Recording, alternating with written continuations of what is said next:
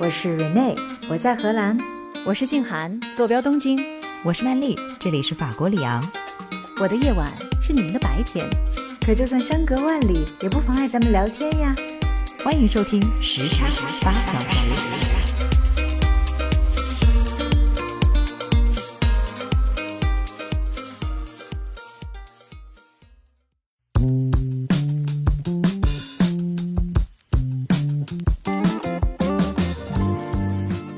位亲爱的听众朋友，欢迎来收听我们新一期的时差八小时。我是本期的当班主编曼丽 啊。那么在这里呢，也再次欢迎我们在东京和在荷兰的两位小姐妹 Rene 静涵。大家好，我是正在东京的静涵。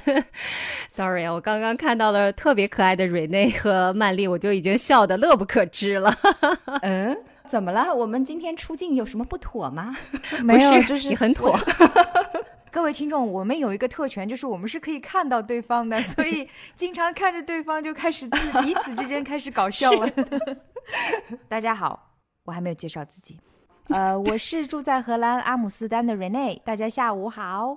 OK，啊，两位，我不知道今天因为是周末嘛，你们现在在做一些什么？因为我呢，到了周末的时候。会搜索一下新闻频道。你只有在周末才搜索新闻频道吗？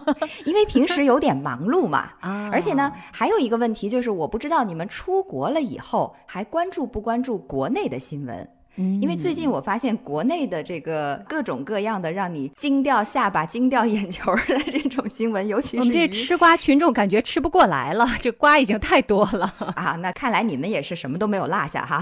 我想落也不行啊，你们经常会告诉我不是吗？对，那那个演艺圈的新闻你们都看到了吧？哎呀，太多了！因为我到了周末才看新闻嘛，所以可能会有一点滞后。但是 我真的发现，国内近期的这个娱乐圈的新闻，有人说郑爽挑战了人伦底线，吴亦凡挑战了法律底线，霍尊挑战了道德底线，而张哲瀚挑战了民族底线。我就觉得哇，怎么回事儿啊？嗯，因为发生了这么多事情啊，所以。二零二一年 被称为是娱乐圈的塌房元年，嗯，但是这个问题还真不是从今年开始的，而且这种乱象也不仅仅是中国的娱乐圈所独有的。回头看一看呢，好像我们国外这同类的事情也没有少发生。比如说，我听说过二零一八年的时候，USA Today 就是今日美国报，他就曾经发表过文章，说根据他的调查啊，美国娱乐圈有百分之九十四的女性都曾经经历过性骚扰。你们最近这个本国里面有没有发生什么这一类的事情？有还是有的。所以今天我们仨就一起来聊一聊国际娱乐圈范围里面那些水很深的事儿，好不好？要不然瑞内先来。要说这一波，嗯，跟演员的艺德有关的新闻，其实我觉得在西方社会。最初我们能够想到的最大的一个事件，就是二零一七年的这个 Me Too Movement 了哈，就是好莱坞非常著名的一个前制片人吧，嗯，Harvey Weinstein 被《纽约时报》和《纽约客》两大媒体联名报道，说他对于很多好莱坞的一线的女星有性侵的这样的一个事实，而 Weinstein 之后呢，也是在美国纽约州的这个法院被诉讼了。不单单是纽约，其实他在洛杉矶也被控诉了。然后呢，所有的诉讼案件一直延续到了二零一九年。然后他现在呢，也是应该说是要在狱中度过他余生了吧。由他引起的这个 Me Too 的 movement，后来又被称之为 Weinstein Effect，就是说他这个事件不仅仅影响到了演艺圈，应该说是美国社会更大规模的一种社会性的反省，就是那些男性或者说。一些人吧，利用权势的高低，导致侵犯异性的这样的一种恶性行为，由之而来的呢，其实是也是变成了一个全球性的事件，各个国家都有响应哈。我想在日本呐，在法国，在荷兰，我这边之后也会举一些例子，嗯。我们刚才这个从中国一下子就转移到了 Weinstein 这边哈。说实在的，听瑞内讲到 Weinstein，我也想起来，二零一七年他的事情爆出来以后，我去到网上查，然后发现控诉他的女明星越来越多，越来越多。后来这个名单好像有六七十个人那么长，我当时真的是惊到了。那我其实能够想到的应该说和吴亦凡有点相像的例子吧，就是我一听到他那个案例的时候，我首先想到的就是 Kevin Spacey。嗯我为什么会想到他呢？纸牌屋因为里 Kevin 的总 Spacey 统对，是他是《纸牌屋》里面的演总统的那个演员，他当时事情没爆出来之前，真的是如日中天啊！对，是一个在演艺事业上面被很多人看齐的这样的一个标杆式的人物哈。他不单单是演戏，他还做戏剧啊什么的，别人都觉得他是一个艺德很高的人，对吧？大家都向他看齐。嗯对，就是 真的在在这个事情爆出来之前，大家都觉得他德艺双馨，对吧？老前辈、也已经五六十岁了，可是这件事情爆出来之后。可以说是声名尽毁，然后他的很多的片约也没有了。对，《纸牌屋》的最后一期都不是他演的了。这个是让我对他最生气的事情之一，因为他出了这种私德有亏的事情。当然，不仅仅是私德了，最后是不是是不是有点性侵？他是有这个性侵的丑闻，但是最后好像并没有定罪。就没有被追究刑事责任之类的。，对，啊，而且他性侵的对象是男性。嗯，但是因为他进行了性侵，所以我非常爱看的《纸牌屋》最后一季不是他了，是的，就是我希望他的那个银幕形象可以继续的完成这个《纸牌屋》的这个作品。可是啊，你懂的，因为这个也让咱们挺纠结的哈。作为他的嗯这个是，影视作品的影迷，尤其是最后一期《纸牌屋》，我觉得是编剧跟导演都拼命的想要拼凑出一个完整的画面，就是不停的会有一些 cue 到他，对吧？这个台词里面，但联想到现实中的这个情况。这部剧总让人觉得最终就是草草收场。嗯其实最后一季评价并不是很高。是的，嗯这这简直就是一个无法弥补的遗对憾。对的嗯哎，曼丽，要不然给我们稍微介绍一下有关于他的这个性侵的丑闻，因为我们的听众不一定特别了解。啊，好的。呃，Kevin Spacey 呢，他是我们大家都非常熟悉的一个老牌的好莱坞的影星了。那么在之前呢，他的人生应该说是一路开挂。然后呢，到了二零一七年的时候，他就从人生的巅峰砰的一下砸到了地上。圣坛上突然掉下来了，对吧？是二零一七年的时候呢，曾经出演过《星际迷航发现号》里面的一个男性安东尼拉普，就公开声称自己分别在十四岁和二十六岁的时候被 Kevin Spacey 两次性侵。他在十四岁和二十六岁，也就是说中间还隔了八年、十二年。我的奇怪的点是，Kevin Spacey 为什么盯着一个人？就是我澄清一下，Kevin Spacey 并不是盯着一个人，因为在安东尼拉普公嗯开声称了以后，随后就有超过十五个人都表示自己也是被 Kevin Spacey 侵犯过的受害者。到了二零二零年的时候，这位安东尼还和另外一个化名为 CD 的男性再次指控 Kevin。所以呢，Kevin 就是从那之后深陷在这整个的丑闻当中啊，然后整个的好莱坞也都把他给屏蔽掉了。嗯，而且，二零二一年五月二十四号的时候呢，有一个《好莱坞报道者》这么一份这个报刊杂志哈，他还声称凯文的性侵行为大多数都是发生在旧维克伦敦剧院，就连地点他们都已经锁定了。然后说性侵的对象呢，基本都是年轻的演员。那可不是嘛，他因为是据称长期在伦敦的这个剧场里面驻扎演戏的，所以这个也能连接上面。但是呢，这个 Kevin Spacey 他是面临多项性侵的指控，他全都没有承认，而最后不少当事人的诉讼最终还是撤销了。嗯，他们最终是因为什么样的原因决定撤诉，我们不得而知哈。嗯，可是呢，Kevin Spacey 他的事业却是一落千丈。我最近一次看到他的消息是他在沉寂了三年多以后，终于在今年五月份的时候，刚刚接拍了一部意大利的电影。嗯，所以就等于是说他。因为这件事情，好莱坞已经不要他了，所以他只能远走意大利，然后想办法去重新开启自己的事业。而且因为这个要出新的电影嘛，所以他就也是露了脸。我们都可以看到他在接受采访的时候，整个人是老了一大圈儿啊。嗯，所以我们也是特别的唏嘘哈，就看到一代影帝他因为自己的这个丑闻。从巅峰到谷底，然后在六十多岁的时候还要挣扎着重新开始，但是这也给我们带来了很多的思索。所以人真是一定要洁身自好，这一点非常重要。对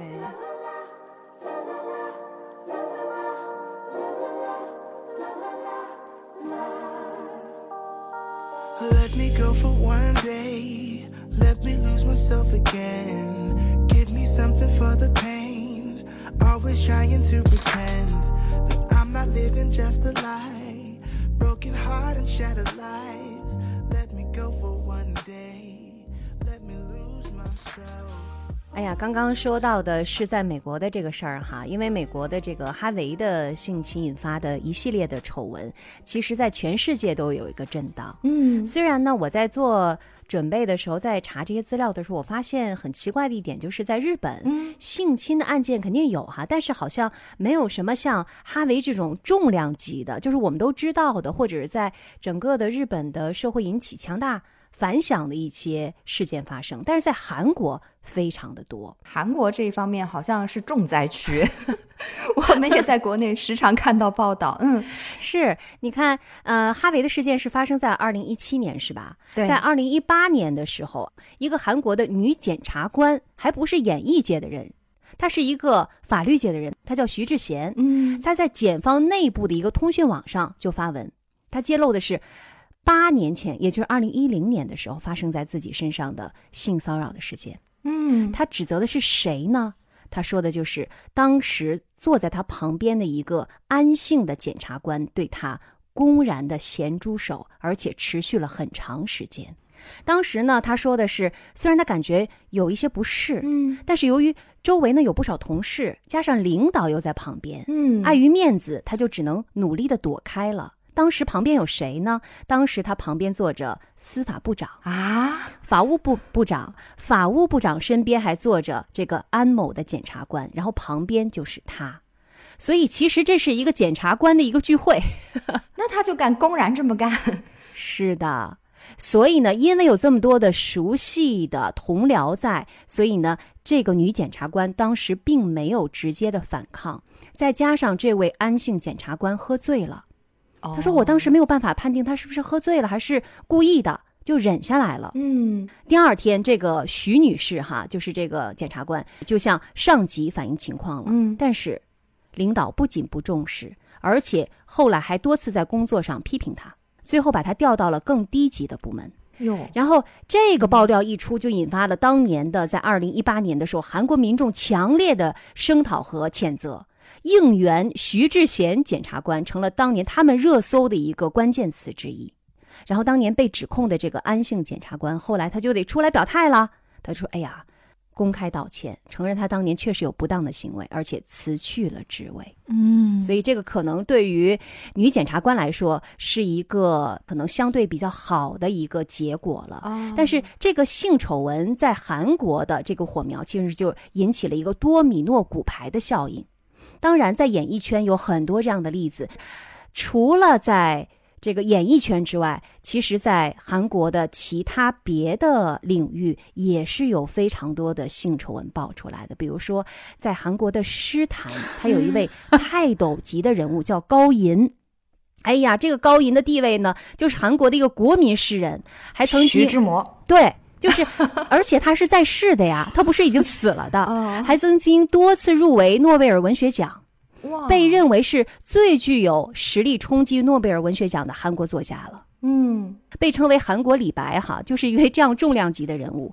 但是在二零一八年之后，被多个女作家指出涉嫌性骚扰。嗯而而且你知道吗？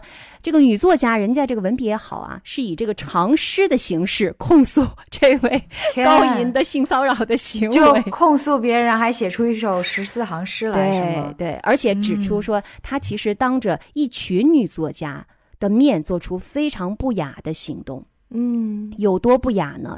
说他是当着大家的面解开裤子，对着女作家们做一些男性的一些哦行为，那太过分了。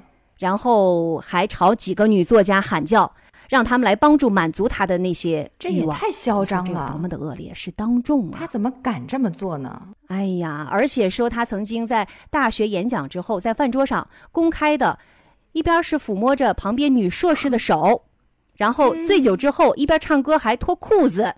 这这 对不起，我现在脑子里面出现的形象就是一只发情的猩猩。觉觉得这就是一个动物发情的一种表现吗？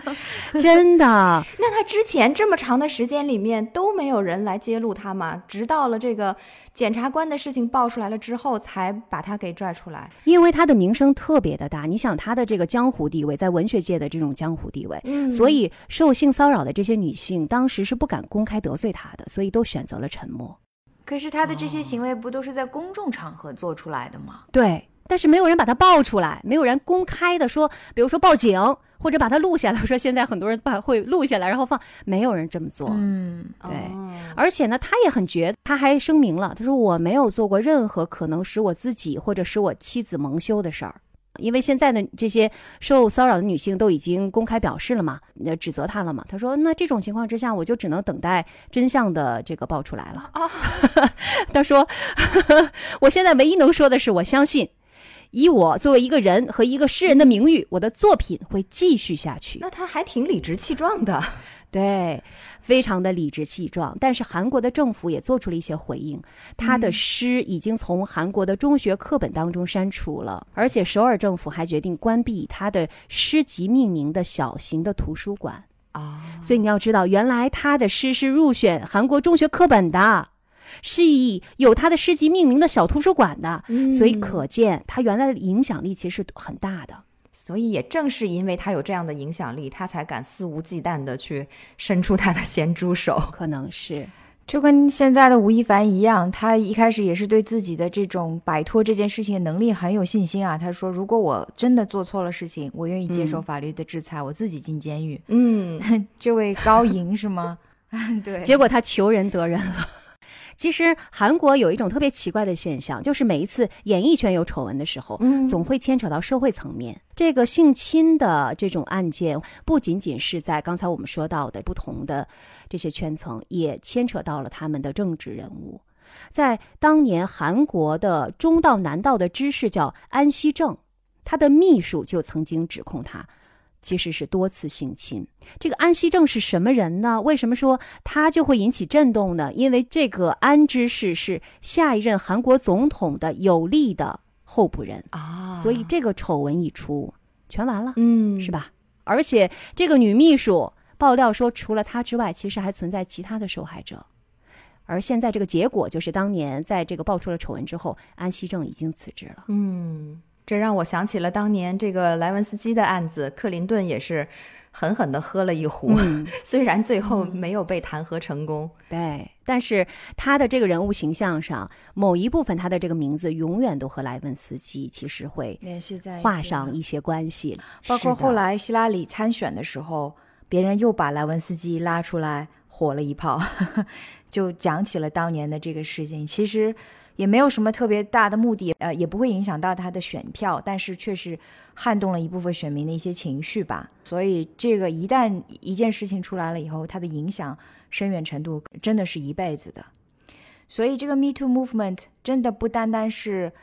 呃，各个圈层的事情，还是各个社会、全球的一个事件哈。就像刚才我们提到的，呃，我这儿也有个政界的案例，也是在美国最近这一半年的时间里面爆出来最大的一个性侵的这个案件哈。哦，案件的主角呢，就是美国纽约州的州长 Andrew Cuomo，他的弟弟也非常的有名，就是美国有线电视网的一个主播 Chris Cuomo，、嗯两兄弟经常是连线，然后互相有这种兄弟之间的频繁的这种打闹。啊、我记得他们在抗疫期间是吧？是的，就是在这个疫情期间，其实他们有很大的一个曝光量。对，还是属于明星型的政客。对两个人在在 CNN 的新闻上面真的是秀了一大波的恩爱哈，兄弟情深。嗯为什么我会想要说 Cuomo 这件事情，就是因为嗯一起一落能够有那么大的差别，但是又在那么短的时间里面发生。嗯，因为风云变化的二零二零年啊，是捧红了这个民主党的纽约州的州长。嗯在去年新冠疫情最严重的时候，这个 Cuomo 呢是一天一场记者招待会，向民众去公示医疗资源的补给啊、疫情管控的收效和不足啊。更重要的是，他还硬刚了川普政府，就是指责联邦政府抗疫无能。我记得，对，嗯就每天都出来说这个做的不对，那个做的不对，要问责。好像当年是收获了一波民意的，一波好感的。对，火了好一阵子。我当时就在说，哎呀，这人难道是当代海瑞吗？结果没几天就黄了。对，海瑞罢官了，是的。对，也不知道是树大招风呢，还是真的是确有其事。在二零二零年的下半年，关于他性骚扰的指控呢，就慢慢的开始流出来了。然后纽约的总检察长呢，就任命了一个专项的调查组，对他进行了为期半年的调查。然后这个调查呢，在上个月，就是今年的八月份呢，终于结案了。结案的报告里面呢，就就提出来说，Cuomo 在他担任州长的十年的时间里面，至少性骚扰了十一名女性职员。然后 Cuomo 最终是顶不住这个压力，在上个月八月二十三号的时候呢，宣布辞去州长的这个职位。但辞职并不是这个故事结束的部分，因为他之后还将面对监控机关对他进行的刑事指控，也就是说他是有可能会被定罪的。哦，短短一年不到的时间，一个乱世英雄就变成了一个淫魔了。真的，这个剧情的反转也是让人有点措手不及哈。然后他的弟弟也受到了牵连，现在他在 CNN 的节目都下线了。哎，这个牵连，这跟他弟弟有什么关系？有什么关系？因为他当时这个丑闻就上个月爆出来的这个时候，他们主播不是都有点击率的嘛？就包括一些互动啊，嗯，在 Twitter 上面的互动，好像说是下降了百分之九十个点吧。就是几乎是完全就被人不搭理了，所以他现在其实也并不是节目被下架了，他其实就是暂时避一下风头，所以现在你在 CNN 是看不到他的节目。哦，明白了。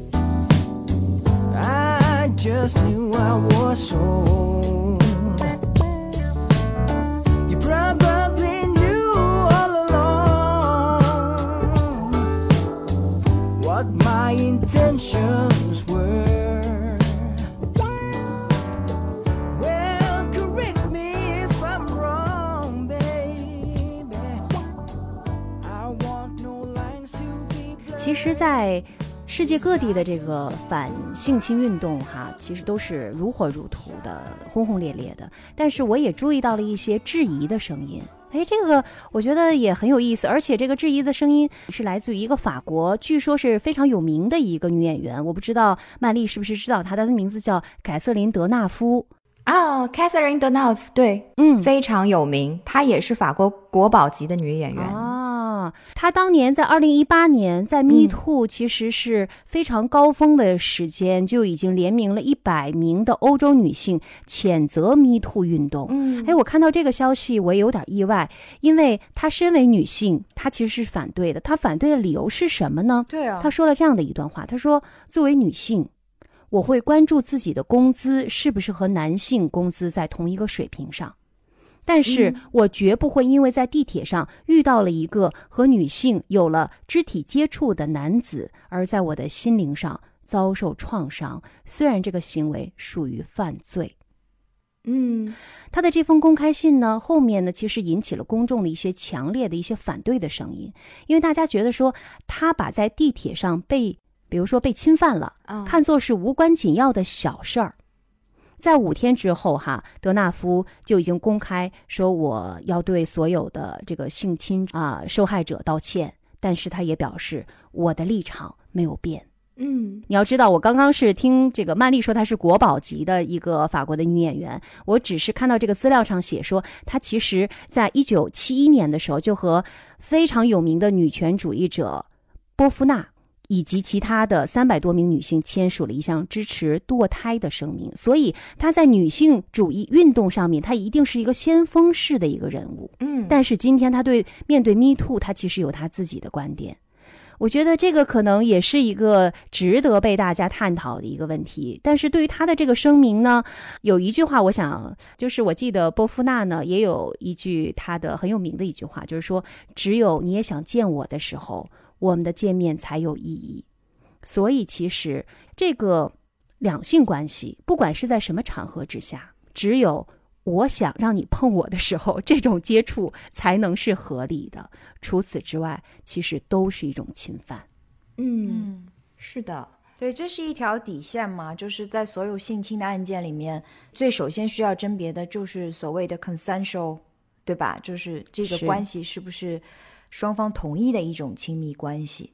我能够理解他的呃德纳夫的这个出发点，但是我所关注的一个点呢，就是在我们提到的这些就是有性侵丑闻爆出来的，无论是政界还是异能界的这个事件里面啊，有一点很明显的趋势，我发现的就是一方都是处于一种权势的高位，对或者至少有一种权势的不对等，对吧？是那在这个时候，我们要去判断弱势一方究竟是否是意思自治，是否这种亲密关系是出于主观意愿的，这就变成了一个很难鉴定的一件事情。就是说，在现在我们提出来的这么多个事件里面，这个女性出来控诉，大多数是女性哈，也包括一些弱势的男性，就比如说刚才说的呃 Kevin Spacey 的这个这个例子里面，嗯就是这种受害者出来爆出这个事件，讲述了一个已经过去了很久的这样的一个事情。一方面，很多舆论就会去评价为什么在事件发生的当时你没有出来说，而在现在。另外一个争议的点就在于你在跟他发生这个关系的呃之前是出于自愿还是还不是出于自愿，而这种自愿是因为这种权势的不对等而导致的一种，就其实相当于是有一种胁迫性质的，还是完全的就是两个平等个体之间的一种自愿的亲密关系。我觉得这个是非常嗯难以去界定的一个一个问题，尤其是现在讨论的比较多的一个点吧。是的，所以才会在法律上面引起那么多的争议嘛，因为这个点警方他就很难去厘清。对，然后刚才静涵提出的这个，应该说是有一点点矛盾的，对。其实德纳福当中他提到了一点，他说女性的心灵不应该这么脆弱。他说我们应该把注意力放在追求更为重要的权利上。是的，我刚刚听到了这个静涵说，凯瑟琳·德纳福貌似是提出了一个，就是她身为女性，但是并不维护女性的这样一个观点哈。我就在想，是不是因为她作为一个已经到达了这个顶峰的女演员，她其实所拥有的这个、更大的这种力量，对，是和普通的女性不能同日而语的。嗯所以可能她看待问题的点就和普通的女性不一样。你要知道，因为前一段时间我正好在思考这个问题，就是说我们在想这个世界上的权力、力量它所占据的位置的时候，我们普遍想的男性要比女性占优势，对吧？是然后呢，还有一个权势方面，就是钱多的比钱少的要占优势，权力大的比权力小的要占优势。那么，如果他们彼此之间去排序的话，权势其实是在性别之上的，就是说，只要你拥有权势，无论你是男女，你其实你的话语权就更厉害。那么，有的时候你权势到达一定程度的时候，人家就会。不管你是男是女了，因为你就是很厉害，所以凯瑟琳·德纳福她可能是因为她已经站在了一个巅峰的位置，所以别人就不会把她当成一个弱势的女性来看待了。我同意，因为她作为一个，因为她本身其实是一个女权的先锋人物嘛，对吧？对，所以她其实作为她来说，她已经强大到了超越了性别的限制，但其他普通的女性做不到。或者超脱个体的这个角度来讲，它其实是在讨论一种女性已经获得了跟男性几乎平权的平等的这个地位之后，你应该有的一种态度，嗯是吧？但是目前看来，社会的现状和绝大多数人的现实并不还没有达到这个地步，或者也有可能永远都不会达到这种。那在这种情况下，他的这个观点过于超前了，应该说。是的，所以刚才静涵在提出这个疑问的时候，我思索的就是，因为她自己本身已经达到了这个高度，可能她的视角就和其他的女性不一样，她没有想到其他的女性完全不能够达到她这种高度和她这种力量，所以她们还是需要被社会更多的去呵护、去保护的。嗯，对。当然，咱们刚才说的其实不仅仅是女性了。男性和女性都一样，只要在这个性侵的过程当中是受害者的，其实，在这个意义上来说，是的，就是比较弱势的一方。对，不管是女性还是男性，我都觉得我们的身体肯定都是要由自己来支配的。是的。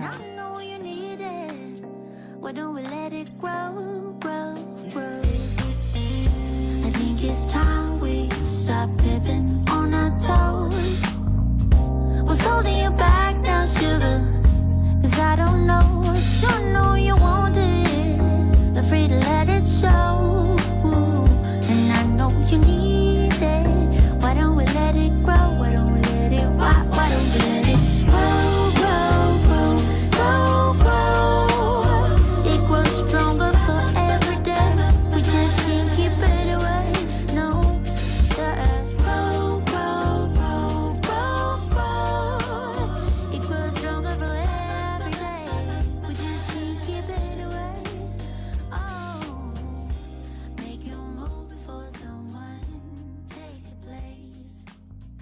其实除了性侵之外，这两年的日本的演艺界。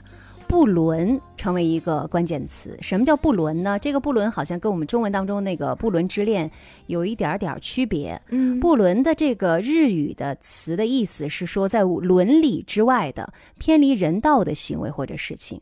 在这个地方，它其实是用来指有配偶的男性或者女性，在和配偶之外的异性有这种恋爱关系，或者是有非常亲密的关系。其实，啊，那就是出轨和婚外恋，对吧？对，就 是出轨、婚外恋了。所以说，在这个日本的演艺圈，出轨这事儿有这种现象，而且呢，对他们的演艺的发展影响是非常大的。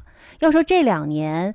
最有名的一个出轨的事件，被大家一说到这个出轨的事情，可能都会想到的一对当年的应该说是模范夫妻，就是东出昌大和信。你们俩对这两个人有印象吗？信应该其实在中国的这个粉丝还是蛮多的。不好意思，我对日本的这个影星不是很熟悉，我也不知道，没关系，你可以给我们多讲一讲。好好好，东出昌大是去年被周刊文春，周刊文春就是日本的一个非常厉害的，他们不但是报这个日本的影星、日本的政坛人物，他们也是一报一个准。你要说他是小报呢，他也不完全是小报，但是他们爆料确实是非常非常的厉害。然后他们像《纽约客》那种报纸是吧？他反正他的每一次的，就是说，如果他爆出来的，十有八九都是，呃，有这个事实依据的。哦那还是可信度还是蛮高的。可信度非常高，因为他们其实把很多的政坛的人物都拉下水了，因为他们的报道之后，然后这政坛人物就不得不出来承认说，我确实有这事儿，然后就辞职了。去年周刊文春呢就把东出昌大和他的当时正在出轨的女演员叫唐田英里佳的这个新闻就爆出来了。当时在日本的整个的娱乐圈是引起了很大的一个震动，因为东出昌大和他的妻子，当时的妻子哈，现在已经他们已经离婚了，曾经被认为是演艺圈当中的模范夫妻。嗯，他的这个出轨呢，是在什么时间进行的呢？其实时间还不短，是长达三年的时间。哦而且当年刚刚出轨的时候，就是在他的妻子幸在怀第三个孩子的期间出轨的。哦，那让人更加愤怒了。对，而且呢，这个去年其实还有一个大家都印象比较深的一个一个镜头哈，就是后来在开记者会的时候，这个出轨的男艺人东出昌大就在这个记者会上，然后那些记者就问他嘛，说你现在是喜欢你的妻子幸，还是喜欢唐田，就是他那个出轨对象哈？说你到底是喜欢谁？然后他沉默了十二秒，他回答说：“他说计时了，十二秒。计时了，因为就很长的时间，因为大家这个媒体的报道是说他深思熟虑了这个问题是吧？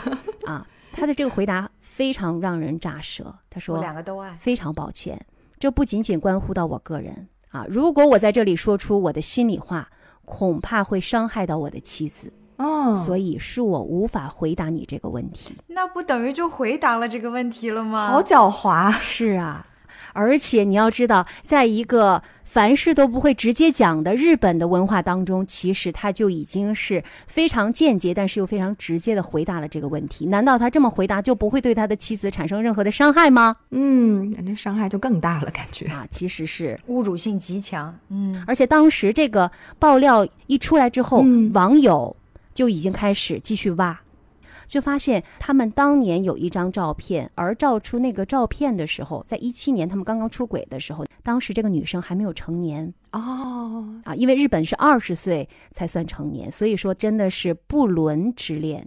为什么就是大家日本的网友特别生气这个昌大的行为呢？因为他在出轨期间是他的妻子幸就是怀孕第三个孩子的一个期间，还有就是因为这个幸嗯他太不容易了。因为可能知道他的这些，我们的听众哈就会知道，这个幸他爸其实是日本的一个非常有名的一个影星，叫做渡边谦。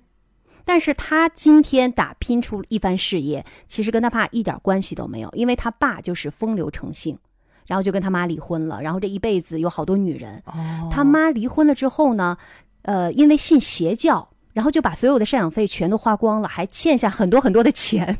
当年是一共欠下了两亿日元。嗯，然后他爸妈离婚了之后呢，这个姓他就没有钱了嘛，所以十五岁的时候他就只能休学，就出道当模特，就开始为他妈妈还钱，就扛起了养家和这个还债务的这个。天哪，所以他一开始当模特，后来又跨界到演艺圈，从配角啊一点点演成这个主演，特别特别的不容易。所以大家其实都知道他，嗯但是他在自己的演艺的高峰时期，然后就停下来说我就结婚了，就跟这个昌大结婚了，然后生了三个孩子。你说这么一个不容易的人，当红的时候甘心扮好这个妻子和母亲的角色。结果换来的却是丈夫的背叛，所以这个日本网友的心理，其实大家是可以想象的，都大家都是非常非常的愤怒的，而且很多的日本当时的演艺界的人士都出来谴责这个男方。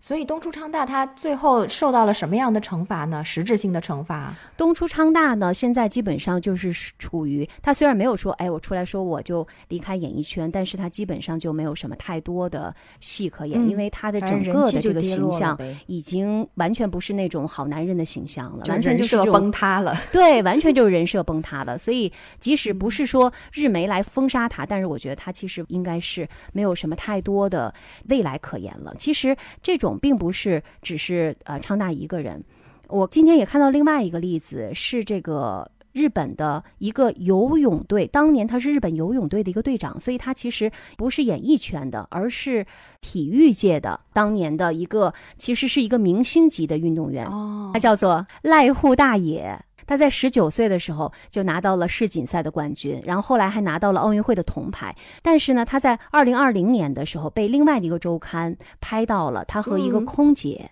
去情侣酒店，而且杂志还爆料他还和另外的两名也有出轨的这种行为。这个事情爆出来之后，他就承认了出轨。嗯，后来他的俱乐部，就是他的游泳俱乐部啊，就和他解约了。然后他也被日本国家队的游泳队除名了，并且对他做出了禁赛一年的处罚。哦，因此，他今年错过了东京奥运会。后来，哎，这有点像当年的林丹哈，是吧？林丹没有受到这么严重的处罚吧？对我真的没有想到，就是说他由于他的婚外情会受到类似于像禁赛的这种处罚，因为毕竟好像就是说你自己婚姻的和这个事业的应该是两个轨道上的事情，真的是，嗯就声誉会受损，但是你参赛资格这种应该不会受影响，对吧？可见日本社会对于婚外情的呃这种审视程度，要比我们国内要高很多，是吧？是的，好像在日本的这个嗯私德的要求还是比较高的。后来还有人给他算了一笔账，说这个濑户大爷他因为出轨的这个事情，他的直接的经济损失可能就至少达到一亿日币，所以他真的是赔了夫人又折兵。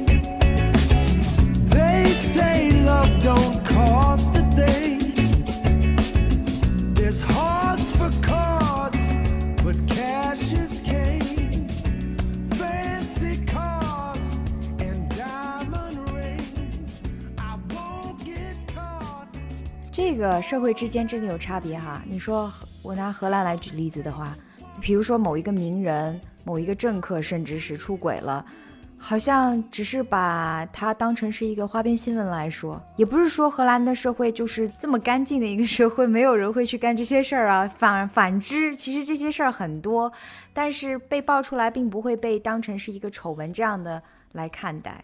所以，大家一般的荷兰人对于，比如说知道了他的生意合作伙伴，或者是知道了一些政界的人士，如果他出轨了，觉得这是一个可以被理解的事情吗？还是说他们也会谴责，但是不会影响他的发展？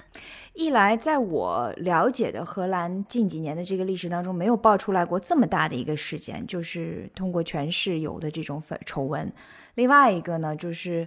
嗯，荷兰社会对于这件事儿普遍的看法都应该是认为这个是你私私权的一部分，就是不会因此来干预到你在公众视野当中的一些影响，肯定会有影响的。我相信就会有一些对于你个人的这种品行方面的一些讨论，但是不至于到丑闻这样的一种地步。他会把它分开来看。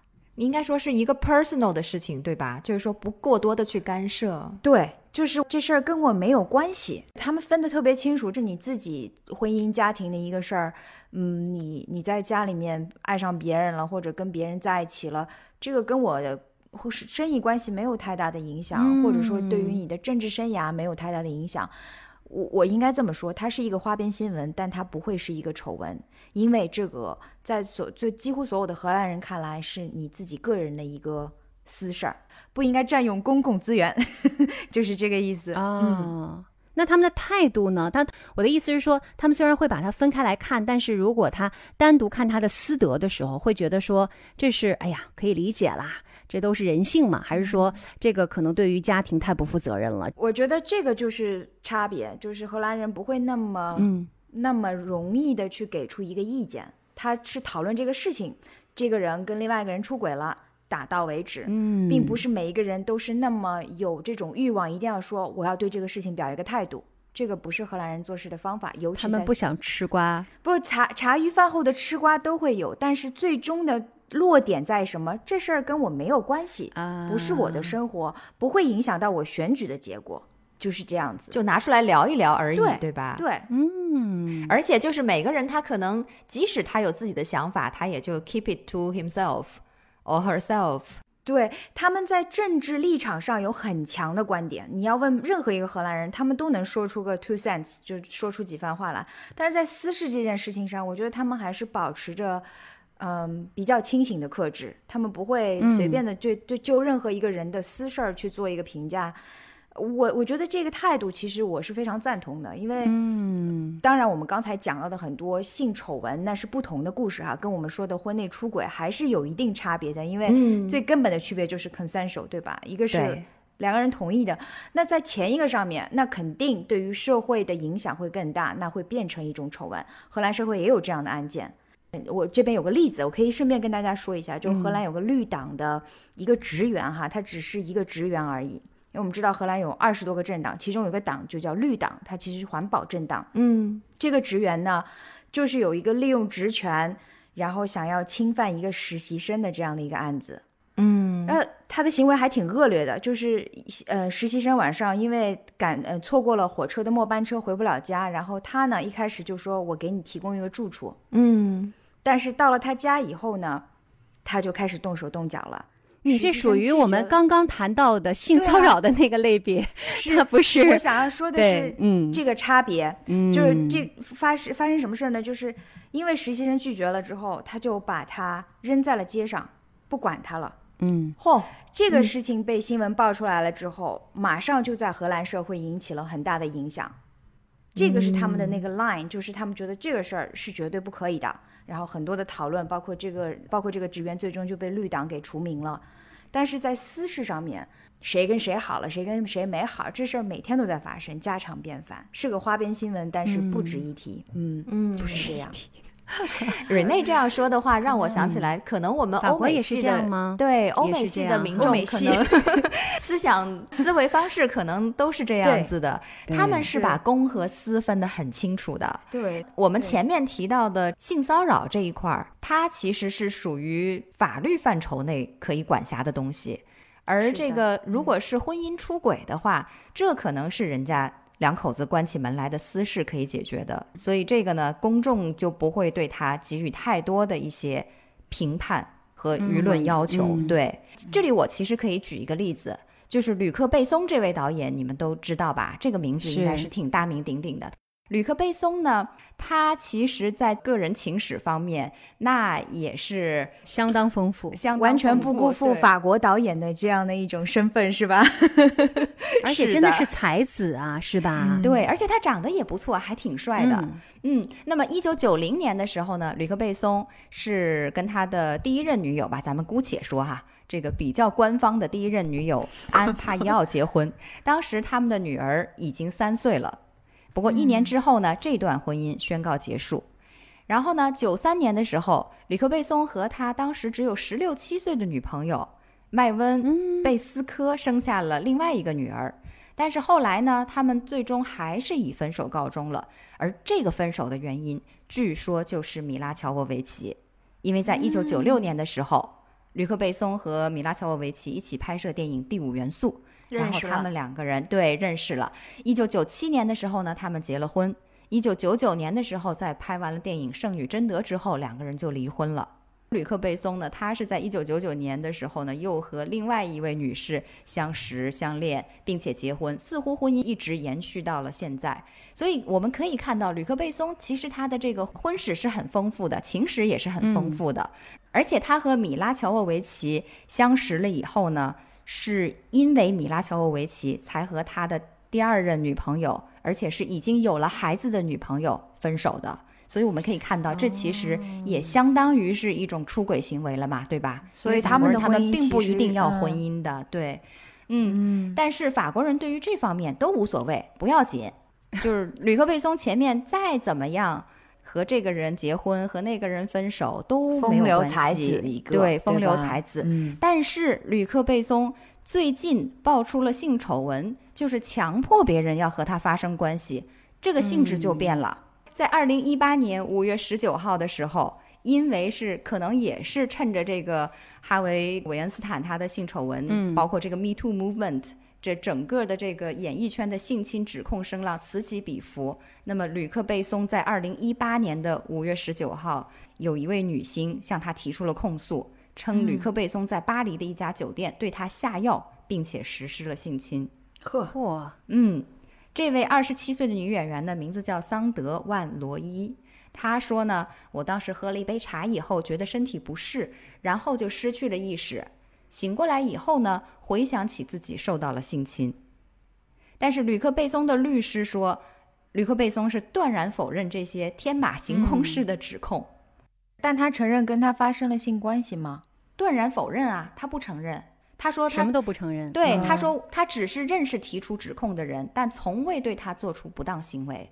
嗯，可是屋漏偏逢连夜雨，呃，前面这个被控迷奸是二零一八年五月份的事情，然后到了七月份呢，又有工作人员跳出来指控，表示不仅这个自己在和吕克贝松工作的时候被非礼。甚至还有人说，有女星到巴黎试镜的时候呢，在办公室里面，吕克贝松就对她伸出了魔爪，导致最后这位女星还是连滚带爬才得以逃出了办公室。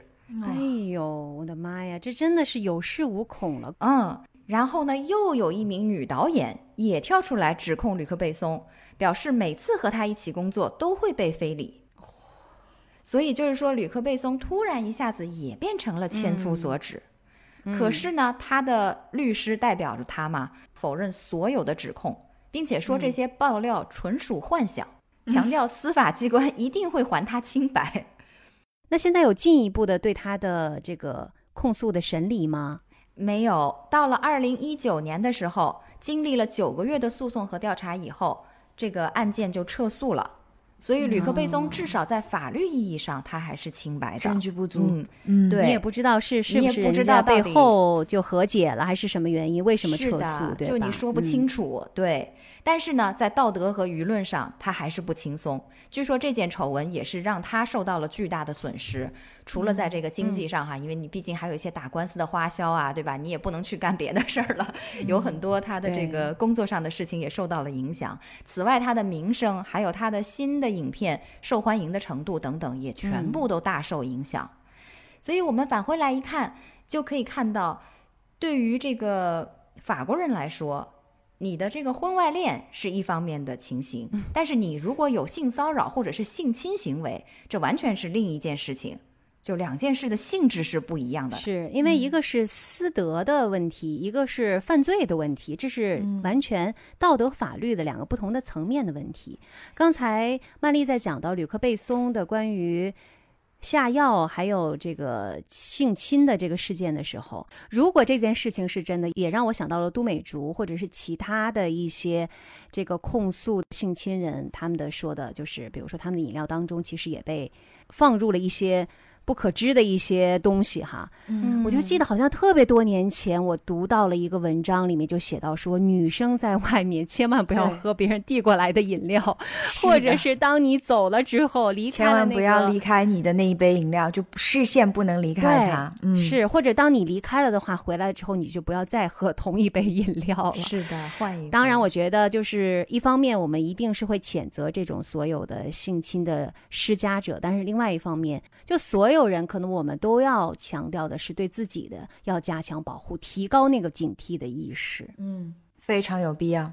刚刚呢，我还有一点想要补充的，就是好像欧美系的观点都是觉得出轨这件事儿是私德，是可以理解的，也不会引起大家更多的一些讨论。但是嗯、我我觉得不是可以理解，而是他们而是就是他们觉得不关我的事情。对、哦对，他们不愿就就是说，I'm nobody to judge。嗯，事不关己，高高挂起，嗯就跟自己没有关系，所以不需要我表态。其实我觉得可能他们心里也会觉得我们一方面没有义务，另一方面也没有权利哎，我觉得你们的这个澄清特别重要，否则的话，可能我们的一些听众会有这样的一个疑问，就是说他们为什么觉得这个是可以放过的，是吧？为什么性侵旅客背诵，大家就会觉得这是不可以的？所以其实他们只是觉得要在私事上面给这些公众人物更多的一些空间，不可能就不要再多的去侵扰到别人，因为那是别人的私事，是？是的，而且就是说，嗯你也不明白里面所有的前因后果，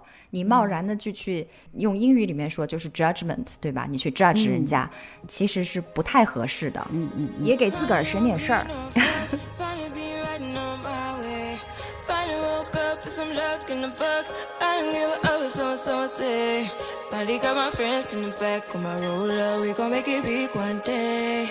We gon' make it big, I say. We gon' make it big, just stay in there. Stay in the moment.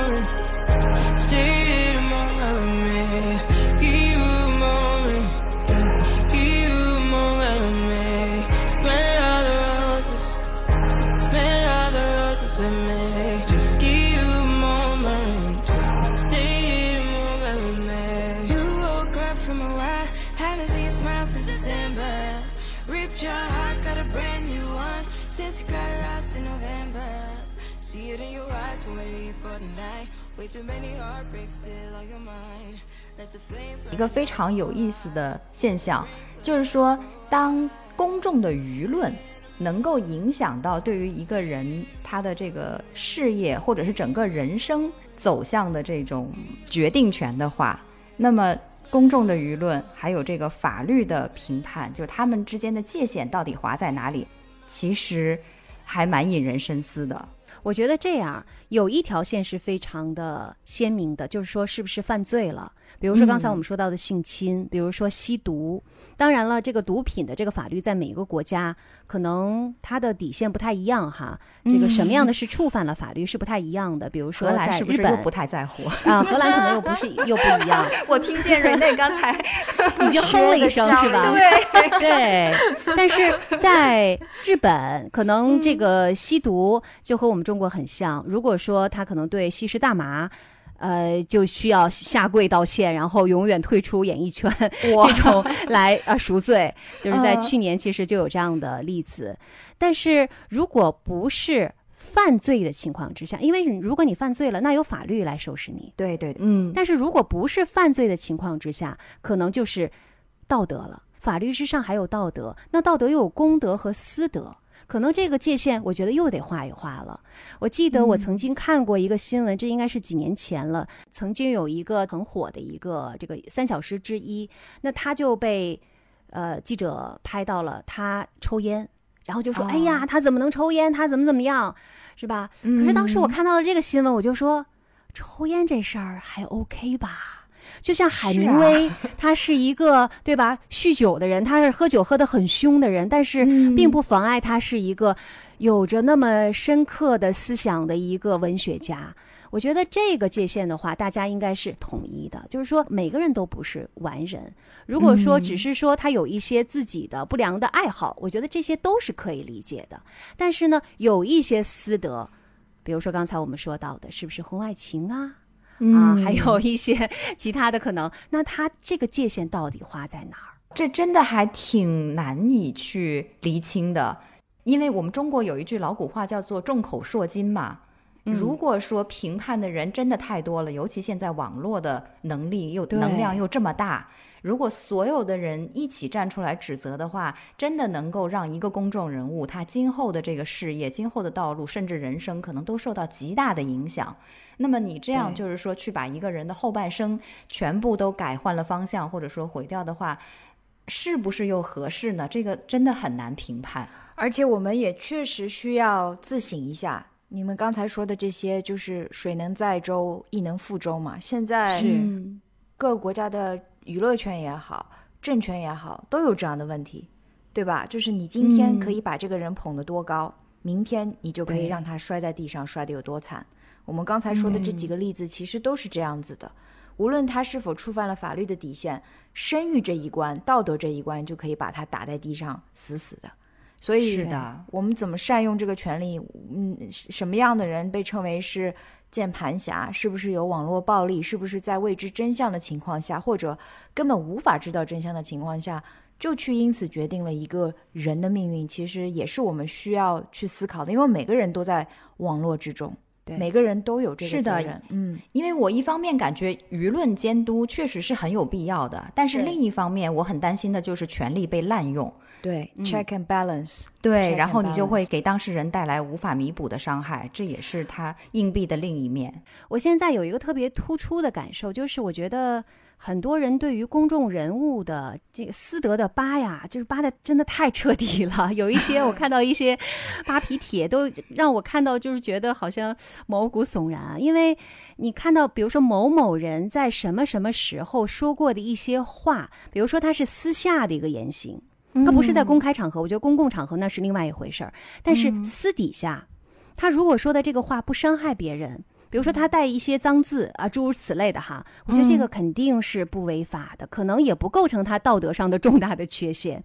但是如果你还有去扒他断章，取义的可能性，对？嗯，对你这个私房话，我觉得你怎么着，比如说咱们姐仨说出来的这个私房话，你怎么着也不能被扒出来被鞭挞吧？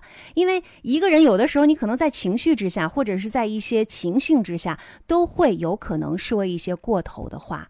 但是这些如果你都被扒出来，然后放在这个光天化日之下，可能每一个人都你会觉得他怎么是这样的？但他可能其实就是一个很正常的人。哎，你说到这个关于私私底下的一些讨论的问题啊，我就想到了另外一个还挺有争议的一件事情，就是关于川普几年嗯。前，就是他已经任命任选为哦总统之后爆出来的一段他跟另外一个主持人物化女啊性，我记得蔑视女性嗯的谈是。话，然后他就说了一句，哦他说这是 locker room talks。意思就是我们就是啊私底下兄弟几个说了几句 笑话，对吧？嗯那其实我我是想说，我们在所有这些所谓的公众人物能够看嗯到的痕迹当中，我们应该有一个自己的判断，而不只是碎片化的把我们看到的其中的一个现象拿出来上纲上线的去谈。所以我倒觉得说，如果说上纲上线的讨论私德这种事情，不是说只是针对明星哈，呃，如果是针对更广泛的这样的一个群体的话，那真的是有一点点可怕。嗯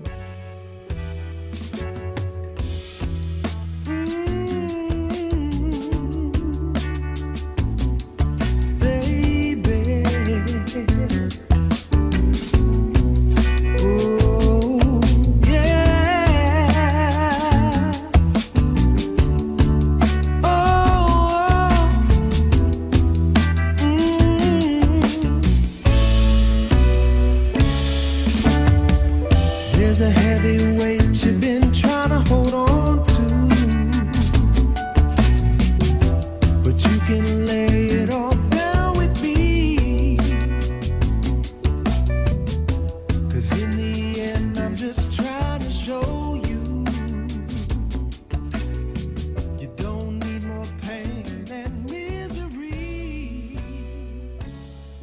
才蕊内是说到了几个美国的一些例子哈，其实让我想到了中国我们很有名在历史上的一个人物叫康有为，嗯。大家康对他肯定都是有印象的，是吧？你想他是不畏强权，慈禧的强权，他发起了这个著名的公车上书，还有戊戌变法什么的，而且他还曾经写过一个大同书。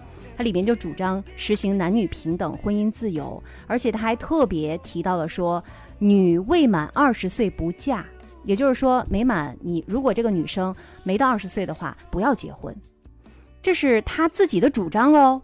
但是他这一辈子呢，嗯娶了六个妻子，其中一个是日本人，一个是美籍华侨。而且最绝的是，他迎娶这六个妻子的时候，都是未满二十岁的少女。啊，这个好像有点，这叫能医不自医。呀。哎，你听哈，他三十九岁、五十岁、五十六岁、六十二岁，分别迎娶了这些他的太太，都是十七岁、十六岁、十八岁。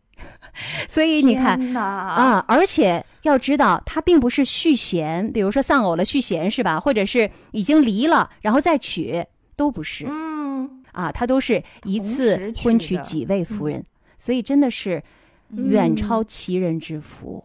那他的这个婚姻显然是违背了他自己提出来的，呃，女未满二十岁不嫁的这个主张。所以他这个规矩是给别人定的，不是给他自己 定的。对，对，而且呢，据这个史料记载，这个康老先生虽然是妻妾成群，他呢还是徜徉于什么烟花柳巷啦，还拖欠赌资，还被很多个妓女追债，也有这些糗事儿。所以你说你怎么评价他的功德和私德方面？如果说在私德方面，那康有为肯定就是，哎呀，这个十足的怎么说私德败坏，私德，而且他是两个标准，是吧？对，就是典型的双标，太过分了。双标，嗯有点有点伪君子哈。但是在功德方面，他真的是又做出了很多的一些贡献，在当年其实是有很多一些非常先进的。我怎么听你这样描述，感觉他就像是中国版的伏尔泰呢？对对对对对对。是的，因为大多数的评价肯定是集中在他的，呃，这个学说的先进性上面呀，或者说他可能可能学说上也有些局限性。但是无论如何，他做出了很多对于国家和民族的命运的一些贡献的。但是私德方面真的是有亏。你刚才曼丽说到的，他是中国的谁？中国版的伏尔泰。对。所以我在看到这个故事的时候，我也觉得说，哎呀，你看康老先生哈，但人家这肯定是过去时了，他有他的历史的局限性。对于人家老先生的私德，咱们肯定就是说尊者会吧啊这样的一个态度来对待。但是对于一个人的私德，嗯我们到底要计较到什么程度呢？要不要计较？如果是浪子回头，那咱们还要追究人家过往的私德吗？但是呢，如果一个人是双标，然后身居高位，但是他又做了很多的一些有违这个私德的事情，比如说刚才蕊内说的，如果是一个政治人物、政治领袖的话，我觉得这个私德可能也要稍微的计较一下。嗯，when you're not mine. Yeah. Oh, falling in love with you every time. Into your eyes and see a paradise. I can be your nighttime lover. We'll dance under the moonlight cover. The pleasures I will make you discover. I make you feel like no one other. We can be two nighttime lovers. Nobody has to know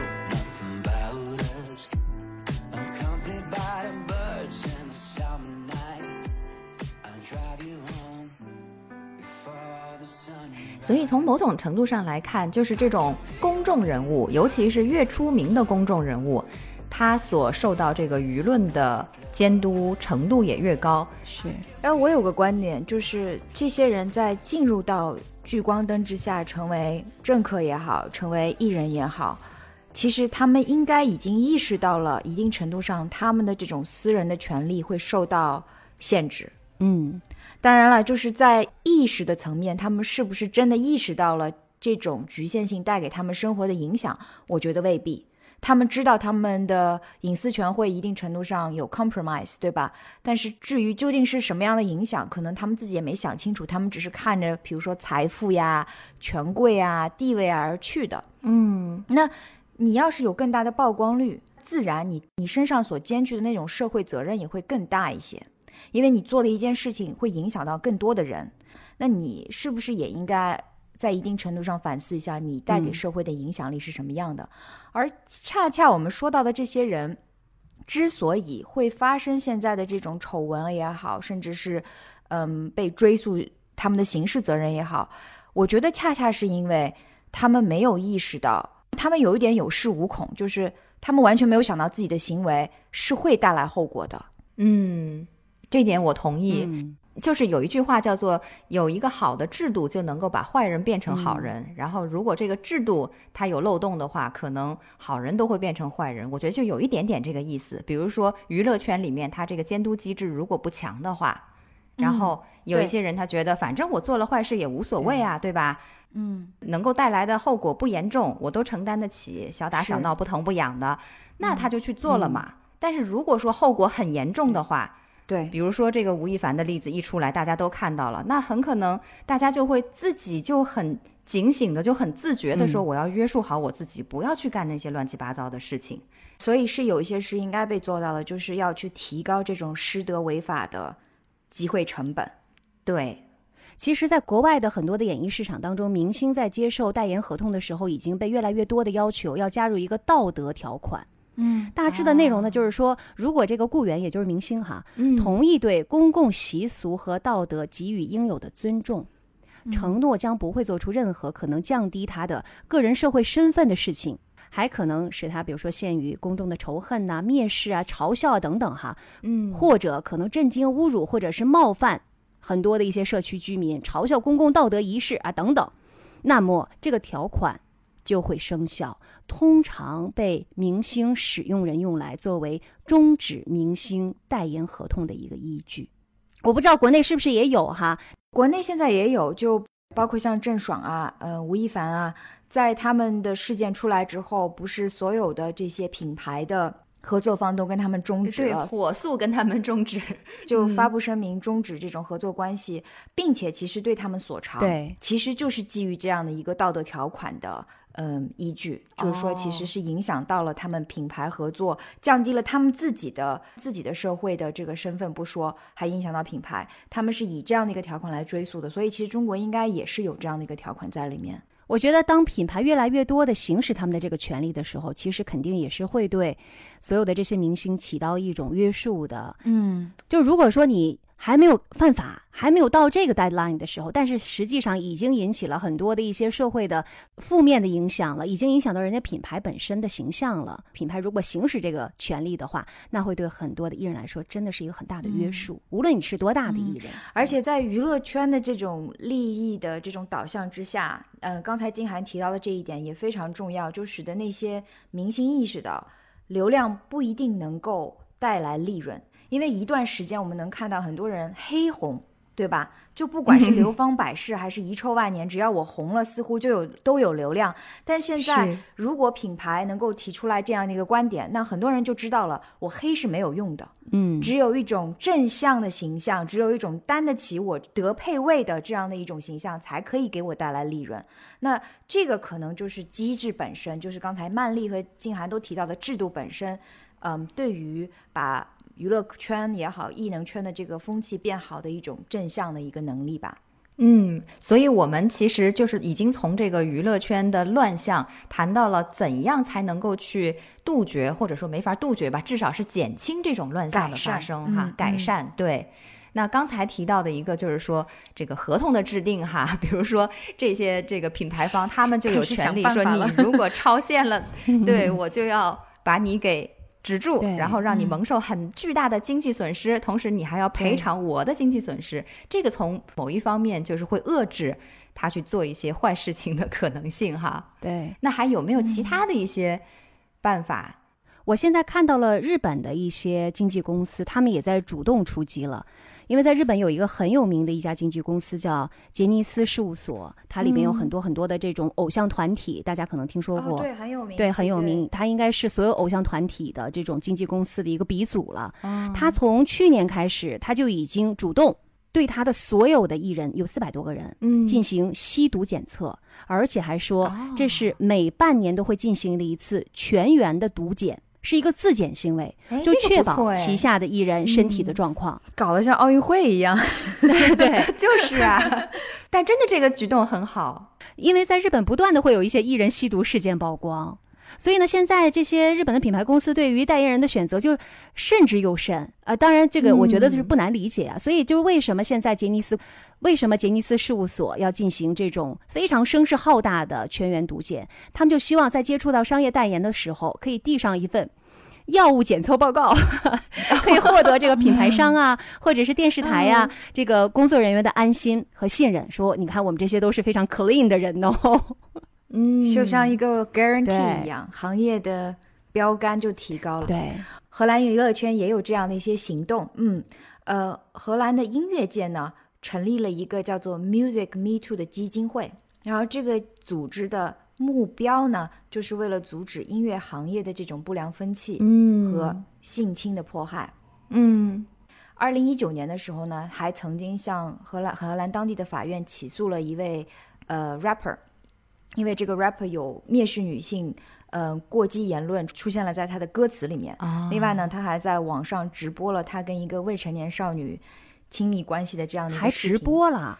嗯、对，嚯，所以因为因为这件事情呢，像这个组织就是这个 Me Too 基金会就向法院提出了起诉，然后呢是对这个 rapper 有了一个整顿的行为。其实这个 rapper 最终的结果就是退圈了嘛，所以我觉得慢慢的这些行业的标杆都在起来，大家也意识到了这种每个圈子。对吧？每一个圈层都有他们自己对于这个社会所负有的这种监管的责任。嗯，这个还是挺正向的一个变化。嗯是的，包括法国这边，我也想起来了，就是法国也有他的 The Voice 法国好声音。嗯，呃，他其中就有一有一届的选手，其实歌唱水平是非常出色的，嗓子也很好，但是他就曾经在五六年前吧，大概是在 Twitter 上面发表过非常侮辱种族的这种言论，就是他有明显的种族歧视。嗯，那么在他参加了这个法国的 The Voice，并且一路受到了大家的注目之后，有人就把他多年前的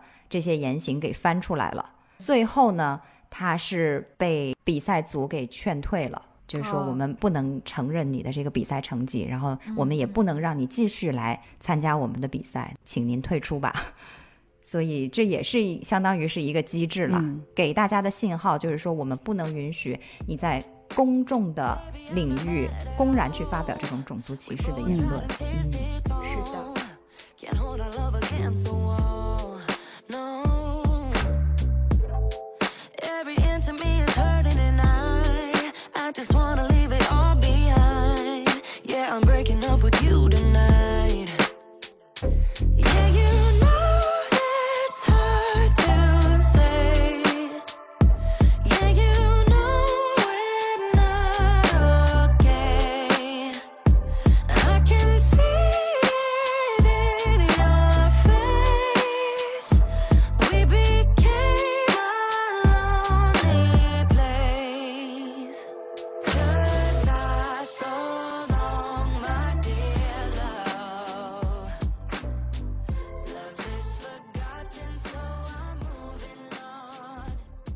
刚才提到的是怎样去想办法减轻或者是改善娱乐圈的乱象哈。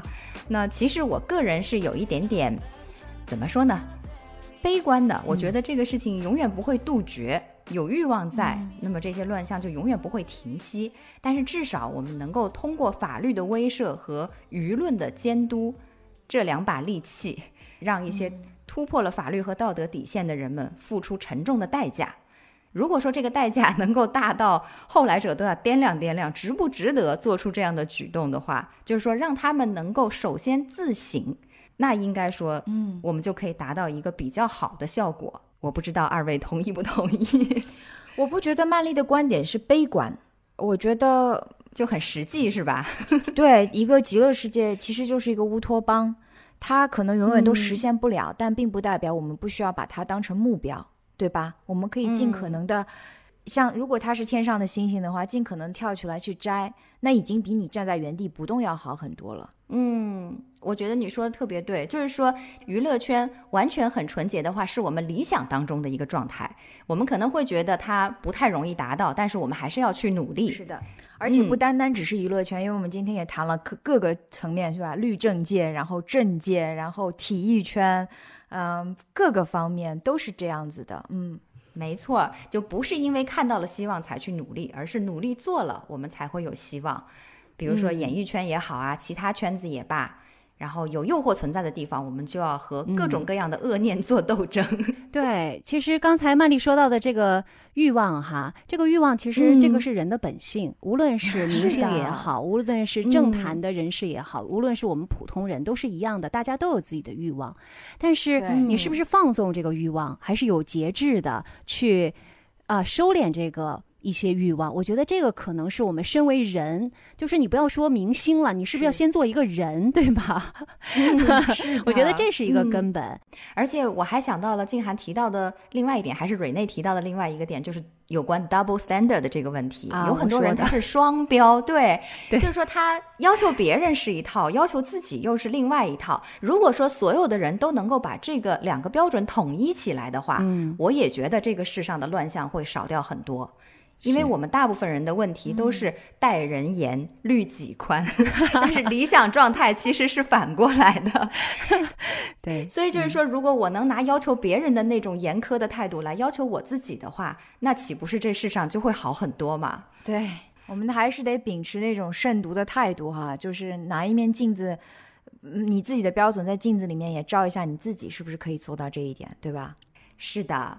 嗯，好的。那我们今天聊了这么多的话，到了最后，我也觉得就是希望啊，我们未来法治能够更加健全，然后大众的监督呢也能够更加理性。嗯，同时我们这个圈内人本身最好文化和道德修养也要双双的多多去提升一下，这些都能够帮助哈。对，尽量还我们这个不管是娱乐圈也好，还是其他任何一个圈子也罢，一个比较亲民的环境。嗯，至少。当你的演技非常好的时候，然后你演了一个我们非常喜欢的电视剧，我们希望你可以继续演下去，而不是因为性 性侵的丑闻然后就不见了，耿耿于怀。真的，有的时候你觉得他真的太不争气了，难道就不能管住自己的一些嗯欲望吗？是的，好，我们留一个这个 open 的话题哈，嗯，私下里我们还可以继续更多的讨论，还是跟以往一样，在节目的最后号召一下大家跟我们多多的留言互动。是的，希望大家可以订阅我们的频道，这样的话，每一次我们在更新的时候，大家就都可以收到我们频道给你的一个通知，说快来听一听吧，我们又有节目更新了，因为最近我们更新的频率已经上来了啊。是的，嗯，而且我们最近也发现了很多。非常有意思的留言跟我们的互动，然后给我们的一些很有价值、有意义的一些意见哈，鼓励大家继再接再厉，继续给我们更多的一些评论啊、互动啊，然后我们也会非常认真的回复每一条留言的。是的，也在这里再一次感谢我们这个一直支持着我们时差八小时的听众朋友们哈。好，那我们本期的节目呢到这里就告一段落啦。我是在法国里昂的曼丽，我是在日本东京的静涵。